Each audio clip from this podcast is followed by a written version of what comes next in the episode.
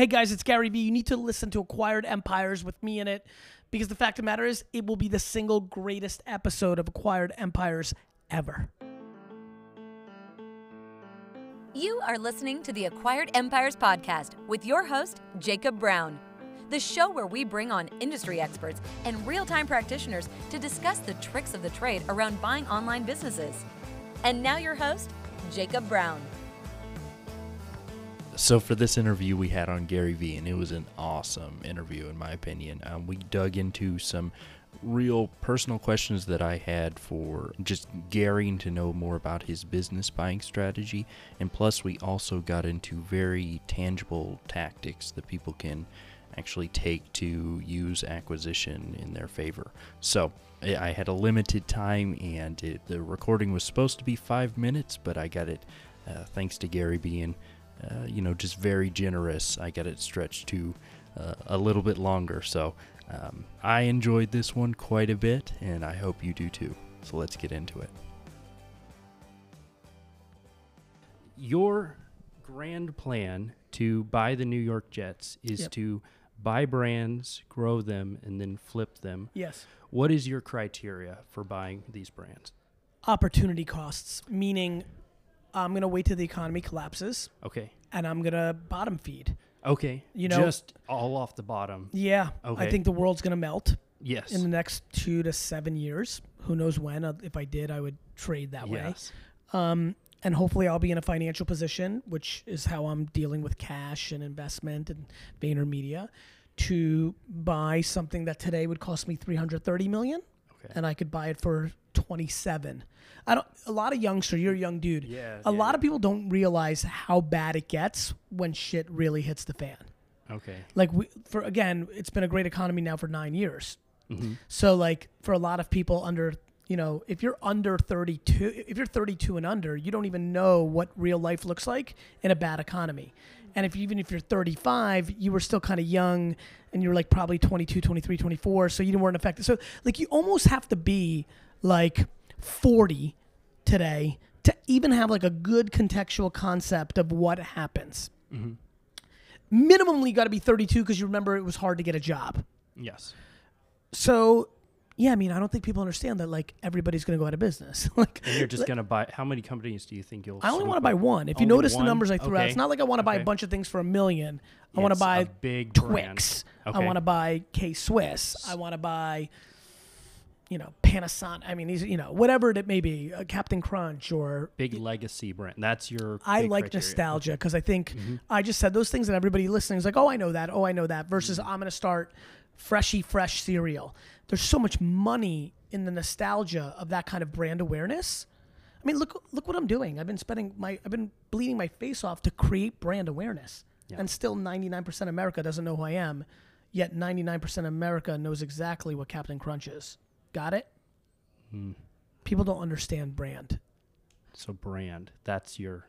Okay. So hopefully I'll have a lot of things to look at. I'm like, oh, okay, I could buy this tire company, or I could buy this shampoo, or I can buy this pe- Sharpie, the pen company, or I could buy this candy bar from this Hershey's company, and I'll be like, okay, at this moment, based on how I feel and what I know, I'm gonna buy Bubblicious.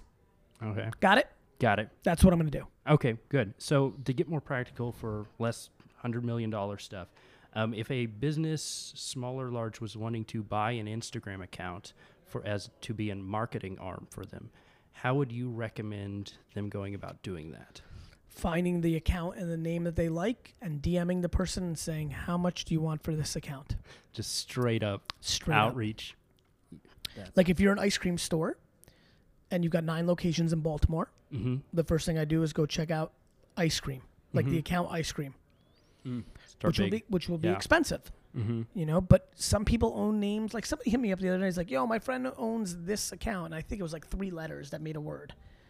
And they're like, and they're being offered four hundred thousand for the Instagram account. I'm like, sell it and Yeah. sell it now, because like I know you can buy good names for ten thousand. So like, um, so you never know. That was the extreme one way. Yeah. you might hit up ice cream, and it might be some kid who's like five thousand bucks. You know, you never know. Okay. So just top down outreach is, is sort of okay. Um, so this is Get Tyler real quick. while you're talking, I'm going to find out how much Tyler's been offered for. Tyler owns at Tyler Oh, okay. on Instagram. Ah, that's good. And I'm curious while we're doing this episode if I can find out from him. I love to know the actual prices. Yeah, I wonder. Yeah. Hey, Ty, have you been, you know, I love this podcast. Is, sorry, everybody listening to the podcast. Have you ever been offered an actual number for at Tyler? Uh, An actual number, not theory. Yes. How much? Fifty thousand. Cool.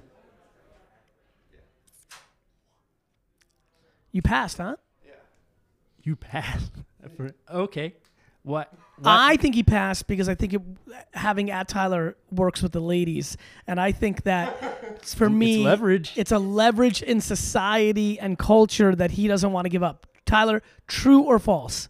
Uh, true or fa- false, Tyler? True. I knew it. I knew That's it. I true, knew it. I knew it. I knew it. The end. Yeah. He's gonna come up with. He was gonna try to come up with something else. You saw his head thinking, no true. But like, there's also a lot more truths to that as well. like, Like, you think it's worth more in the future? yeah. I don't know if Tyler Did Tyler, Perry, the creator, creator, reach out to you? That was false. People, this phone number thing is fucked up. Mm. Is because once people get my phone number, then if I confirm that it's me, then they can hack. They go to Verizon, they hack into my account because someone in Verizon's selling access into people's things and hacking people's Instagram accounts. Mm-hmm. so So I didn't confirm. That's why I was like, I'm not sure if this is Tyler. Let's get on the phone. Let's get on the phone. And then they ended up stop talking to me. Okay. Keep well, going. That was a bit. Okay. So that's.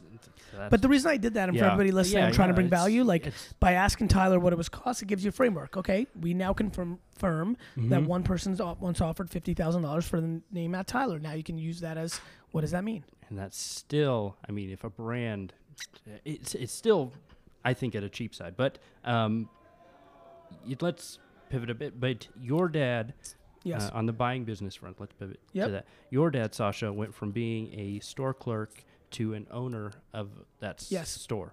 What was his path to do that? Not like grandiose, more s- he saved every dollar. Everybody quit the liquor store. At one point, he eventually had to become the manager. okay, It was a passive owner. okay, he did a good job running it. The owner was my dad's great uncle. Was his cousin, my dad's great uncle, second cousin, I guess. okay, The guy that owned it when my dad was the manager was his grandmother's brother's son. So second cousin, I think. I'm bad with that stuff, but I think it was his second cousin who was like 15 years older than him, who was well off. We were poor. This was a side business that the guy owned, a liquor store, because he owned the mm-hmm. re- the whole shopping center. And so he saw that my dad was making the business grow very quickly. Wanted to do the right thing by my dad because you know we were the immigrants from the old country here, and saw business opportunity, and was smart and gave my dad the ability to buy half the business okay. Started which incentivized Yeah. him more. He was passive anyway, uh, and that's how my dad started. Then eventually, seven, eight, nine years later, my dad bought him out. Okay, so he just he saved up more of his pennies. We spent no money from 1978 to, two, to 1989, none. Uh, yeah, I, like outside of a, ha- a townhouse that my parents bought, we bought nothing. All my clothes was T-shirts from liquor store. Like we, guys, there's a lot of ways to get rich. One of them is not to spend money. If I saved the way my parents saved, I might own the Jets now.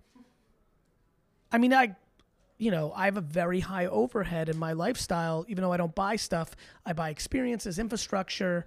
Like, it's a it's a big P and L. Um, If I saved like my parents, they had no P and L. Like there was no expenses. Save, save, save, save, save. so And I did that yeah. early on, pre-marriage. I didn't make any money. The reason I was able to buy Facebook and Twitter and Tumblr stock was I had some on the back of making 60, 70, 80,000 a year.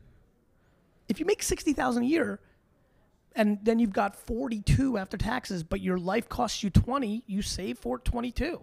Like, you know, it's not like it's not rocket science, but people don't do that.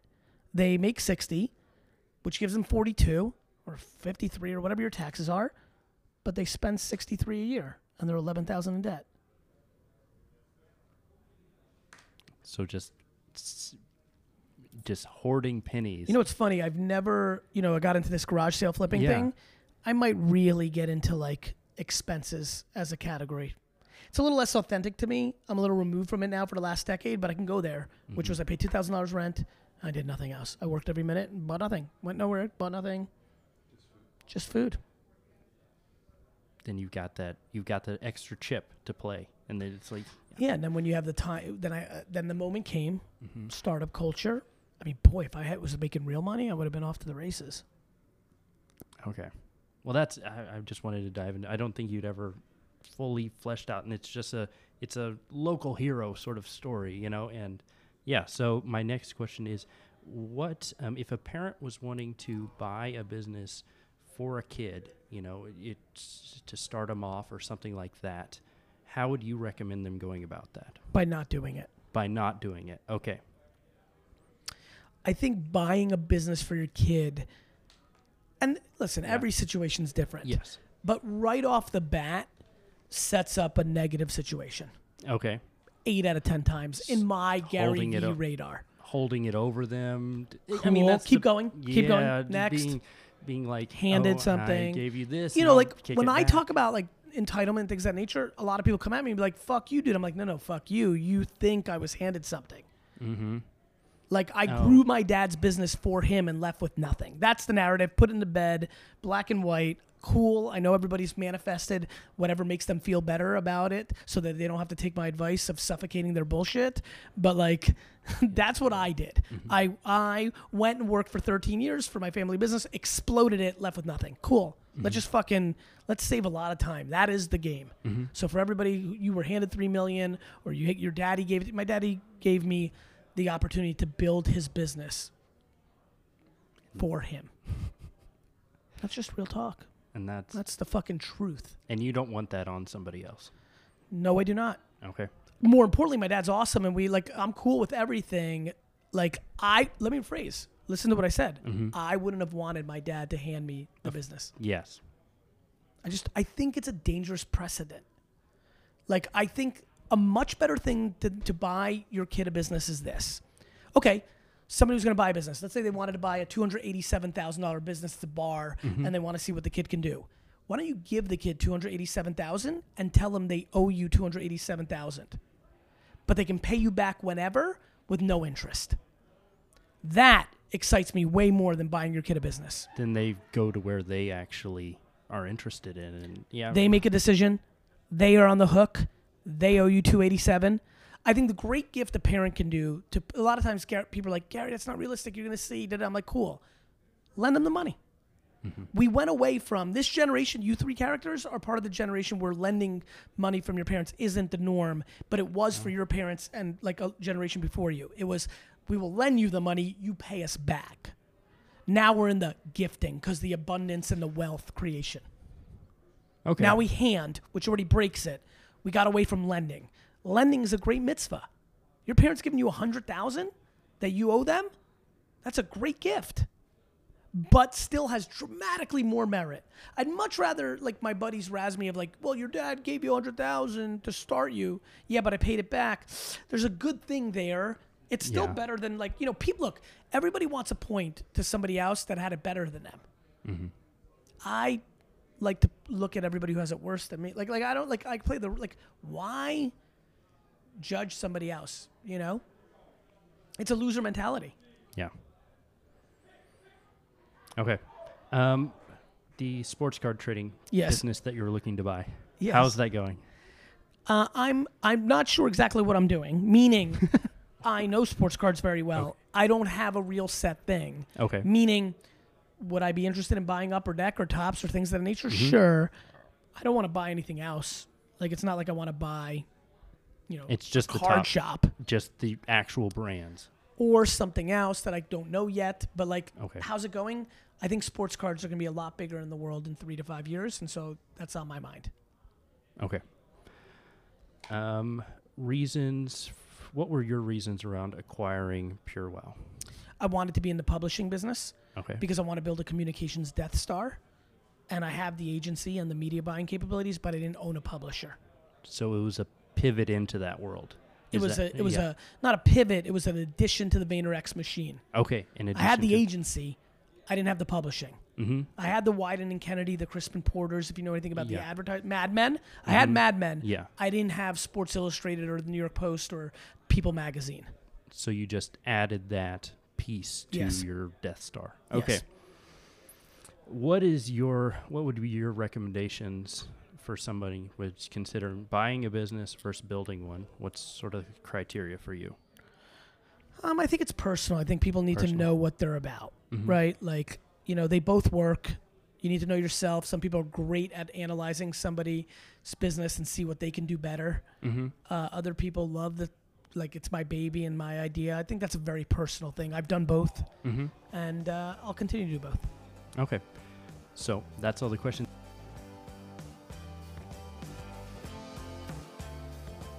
Be sure to subscribe to the podcast and leave us a rating. It helps us out a whole lot, and we really appreciate you taking the time to listen.